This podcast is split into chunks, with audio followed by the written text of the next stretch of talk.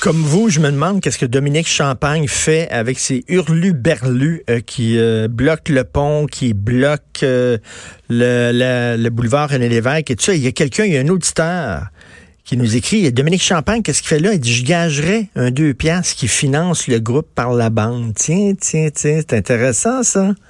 Parce qu'il y a beaucoup d'argent, Dominique Champagne, grâce au Cirque du Soleil, qui présente des spectacles à Las Vegas, une ville qui été construite pour le divertissement, en plein désert, où on a détourné de l'eau pour les fontaines et tout ça. Euh, c'est une catastrophe écologique, Las Vegas, là, faut le dire. Une grosse, grosse ville, comme un gros centre-ville qu'on construit comme ça en plein désert, rien que pour le divertissement. J'entendais Dominique Champagne, euh, il était à RDS, je crois. Il se faisait interviewer par les journalistes de RDS concernant la F1 électrique. Il y a un an de ça, et il disait, vous savez, euh, il faut euh, la, la, F1, ces affaires de F1 là, il dit faut arrêter là. il parlait de la F1 à essence. Il dit faut arrêter ça. On n'a pas, on n'a pas les moyens de se permettre des, des divertissements de luxe comme ça. Je m'excuse, mais les shows qu'ils présentent à Vegas, c'est du divertissement de luxe. Les gens vont à Vegas pour voir les shows là, de, de Dominique Champagne. Ils vont là comment? Est-ce qu'ils vont là en pédalo? Ils vont-tu l'envoyer à Vegas? Maintenant, c'est en plein désert. Ils vont là en avion. Ils vont là en avion voir ces shows. Mais c'est pas cher l'avion, c'est pas cher. Pas cher. Pas cher l'avion avec l'hôtel, c'est pas cher Vegas. Mais quand t'arrives là, elle sort un non, peu. Non, mais ça sort, pollue. Sort de ta, de ta chambre. Ça pollue l'avion. Oui, ben beaucoup. Dominique, là, il plage chaque fois que tu prends l'avion, mais en même temps, il est fourré parce que chaque fois que tu prends l'avion pour aller à Vegas puis tu vas voir un de ces shows, schkittling, schkittling. Lui, il gagne toujours à chaque fois. Lui, il y a une cote, à, de... à chaque billet. Moi, ça sonne, je suis ça sonne, ça sonne, ça sonne, ça sonne. OK.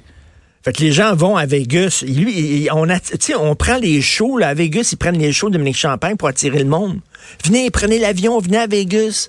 Venez jouer, là, on a des belles fontaines en plein désert, il y a de l'eau, puis il y a des piscines, puis ça, c'est le fun.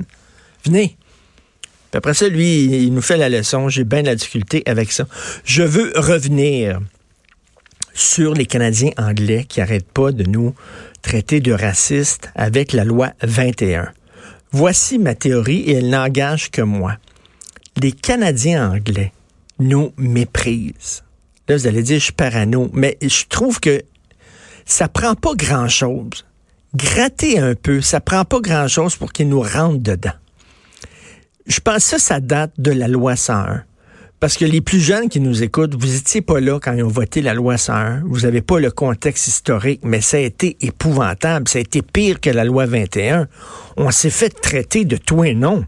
Écoutez, Mordecai Richler, qui était l'écrivain canadien le plus connu à travers le monde, avait écrit dans le New Yorker, qui est le magazine intellectuel le plus réputé à travers le monde, il avait écrit, et ça je vous le jure, sur la tête de mes enfants, il avait écrit qu'il y avait une police de la langue qui avait donné une amende au propriétaire d'un perroquet parce que son perroquet ne parlait pas français.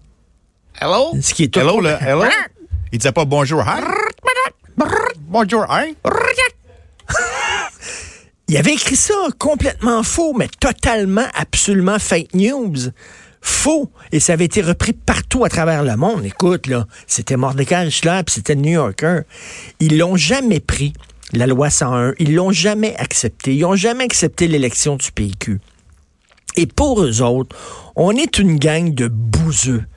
OK, puis on veut rester entre nous, entre blancs francophones, puis on est fermé. Puis c'est ça qu'ils pensent, puis la cause est entendue. C'est comme ça qu'ils nous voient. Puis ça prend pas grand-chose pour que soudainement ce mépris-là ressorte. Vous savez qu'avant, on faisait des jokes de femmes, des jokes ces femmes. On disait que les femmes étaient niaiseuses, puis on faisait des jokes de femmes. Tu sais, combien ça prend de femmes pour changer une ampoule, puis tout ça. Mais les jokes de Newfie aussi, là. Oui. Les Newfie. Mais les, jokes, là, les, jokes, les jokes de femmes. Puis là, à un moment donné, on a arrêté de faire des jokes de femmes parce qu'on dit que c'était misogyne. Fait qu'on a transformé ça par des jokes de blondes. On fait des jokes de blondes, mais des jokes de blondes, finalement, c'est des jokes misogynes, des jokes de femmes, mais déguisés pour que ça passe mieux. Ben, c'est ça. Eux autres, leur attaque sur la loi 21, là, la loi 21 est discriminatoire. C'est comme pour, tu sais, on attaque la loi 21. On n'attaque pas les Québécois. Ils ont trouvé une façon de dire qu'on était un esti de gang de bouseux puis de, racistes, mais sans nous attaquer directement. C'est comme la, les jokes de blonde. On va attaquer la loi 21. La loi 21 est discriminatoire. Comme ça, on dirait pas que c'est les... les on, on- sais, au lieu de traiter les Québécois de racistes, c'est trop raide. Non, on va dire la loi 21 est raciste. Ah.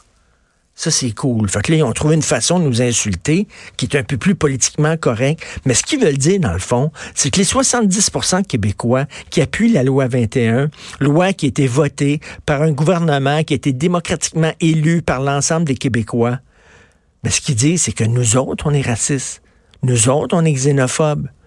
C'est ça. Le mépris, là, ça prend pas grand temps pour les Canadiens anglais de sortir le mépris. Toi, tu as vécu à Toronto. Une coupe de T'es allé à Toronto? Tu as vécu à Ouais, ben, Toronto? euh, j'ai voyagé au Canada anglais. Si vous voyagez un petit peu, Fred, pour ça. rester, euh, oui, bonjour, euh, voyager quelques quelques jours, puis vous sortez dans le vrai monde. Là. Oui, il y a des colonies euh, encore cachées françaises un petit peu partout au Québec, au Canada, mais tu parles avec des, des unilingues anglophones. OK? J'ai des amis. Je reste deux mois à 18 ans à Toronto pour oui, passer l'été là, apprendre à évoluer avec l'anglais. Puis ils comprennent pas, ils savent pas. La majorité des gens qui ont quoi? Entre, je dirais, entre 18 et 40 ans ne savent même pas qu'au Québec, on parle une autre langue qu'à l'anglais à la base. Fait qu'imagine la loi 21 sur Mais aucune idée, c'est quoi? aucune idée, aucune espèce d'idée ils qu'on savent même existe. pas qu'en France, il y a une loi sur la laïcité, que dans, dans des pays arabes, Non, même, il y a des lois Non, comme non. ça. Puis ils n'ont aucune idée. Ils savent pas qu'il y a une clause grand-père. Mais pourquoi permet- ensuite, pourquoi vous parlez, pourquoi vous êtes différent? Pourquoi vous êtes pas comme nous autres? Hein? Pas- qui- C'est quoi le but? Comme ça, tu te dis, bon, ben, OK, ben, c'est une grande histoire. Prends, prends, prends-toi une heure, prends-toi une bière, on va t'expliquer. Non, mais tu sais, c'est drôle. Ils ont, pas. ils ont un respect incroyable pour les peuples des Premières Nations. Faut, faut les écouter, faut les entendre. C'est bien correct, c'est bien correct. Mais nous autres, on est une gang de bouseux. Nous autres, Ben, on, c'est on les veut protéger c'est- notre c'est- culture et ils, ils veulent rien savoir. On est les néophytes du Canada. C'est ça. euh, Nous, on a nos, nos boucs émissaires, mais eux, c'est, tu fais une joke de, de gens niaiseux qui dérangent, là, de façon euh, plate, là, ben, c'est le Québécois. C'est le Québécois. Hey, c'est l'histoire d'un Québécois qui s'en va là-bas, puis... Ils nous, ils, nous, ils nous méprisent de façon... Mais ils confirment présentement, là, ce Oui. qui se passe, là, c'est qu'on confirme qu'il y a vraiment deux sociétés différentes au Canada. Ben oui. C'est ça qu'ils f- qu'ils font présentement. Puis ça, ça fonctionne pas. J'ai rien Non. contre le Canada. C'est un pays le fun. Puis je vais là à Toronto. Toronto est une ville tripante. Merveilleux. Capote ouais. sur Toronto, c'est Ouais, le fun. vraiment. Puis là, il y a le livre de Jean-Michel Dufault qui vient de sortir avec plein d'adresses à Toronto. Moi, à la limite, j'aime quasiment plus Toronto que New York, pour te dire. Là. Je trouve que c'est une ville vraiment tripante. J'ai rien contre le Canada, mais c'est un autre pays. Je vais au Canada, je me sens comme dans un autre pays. C'est pas le mien. On n'a pas la même façon de, de- de percevoir la, la société, la nation, le vivre ensemble et tout ça.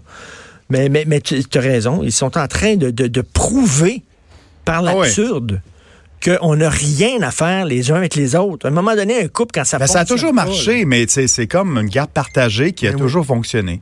Ben oui. Ben, euh, un moment donné, ben, il y a des, des meetings de temps en temps. Bon, on est rendu à 18 ans. Qu'est-ce qu'on fait avec l'enfant, là?